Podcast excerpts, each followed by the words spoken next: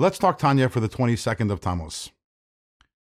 In yesterday's Tanya, we explained that tshuva is a process that has two steps. Step number one is arousing compassion and mercy upon one's own soul for the damage one has done to one's soul, and also compassion on God, and also breaking one's ego by contemplating the damage that one did through the sins that they have done.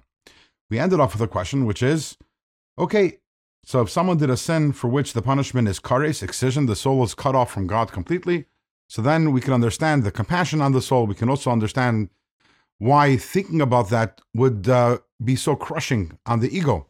But what if a person didn't is not guilty of any sins of that nature? What then?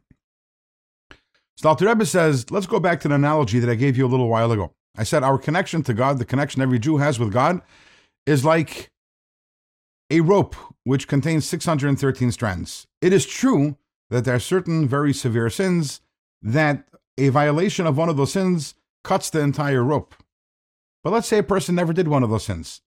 But if a person does many of the smaller sins, you are cutting one strand after another strand after another strand, and you might reach a point where the connection is no longer viable. Furthermore, the Alter Rebbe says, even if a person does the same sin again, again, and again, even though it's only one sin, you would think it's only a single strand, but every single time that you cut that strand, you are weakening the entire rope and weakening your entire connection to God. To the point, the Alter Rebbe says, that repeated sins, even if it's the same sin, if it's repeated enough time, uh, if it's repeated enough times, it can actually have the same negative impact as one severe sin.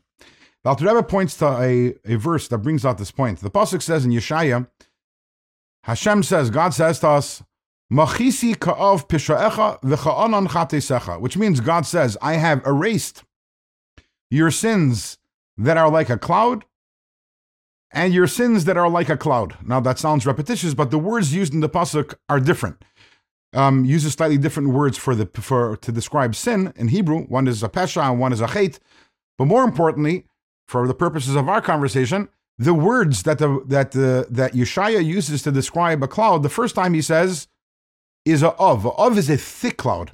The second one is a anan, which is a thin cloud, which means every cloud, every every sin is like a cloud that separates us from God. There are some sins that are like a av. They're a thick cloud. The separation is very very powerful. Some of them are uh, fluffy clouds. They're not very thick. They're not very substantive.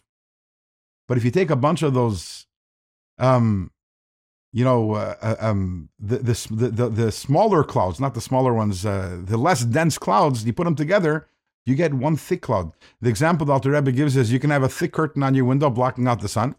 But what if you don't have a thick curtain, but you have over there a thin veil or a thin sheet over there? Okay, it's not going to block out the sun. But what if you put one veil after another veil after another veil after another veil? Eventually, it's going to block out the sun. Point being, sometimes a person does one sin, it's a severe sin, and that is like a thick cloud, a thick curtain, cuts the rope. However, if you do other sins, even the smaller sins, but if you do them many times over, it can have the exact same effect.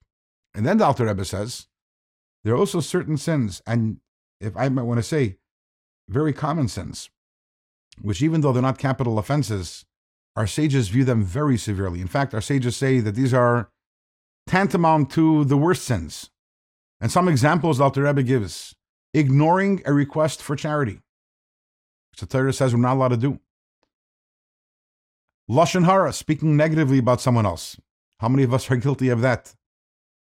Arrogance, anger, and of course, Talmud Torah Keneged Kulam. We know that the most important mitzvah is studying Torah. The greatest mitzvah is studying Torah.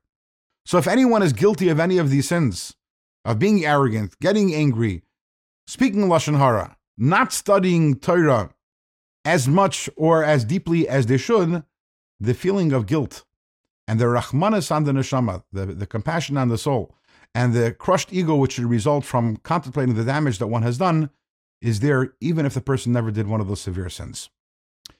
We've concluded now these two steps. Step number one, arousing the compassion. Step number two is breaking the ego. And in tomorrow's Tanya, we're going to find out that once we've done these two steps properly, we are right now well on the way. We're on the way to receiving atonement for our sins and also fixing and rectifying any damage that we did to ourselves and to God through any sins that we may have done.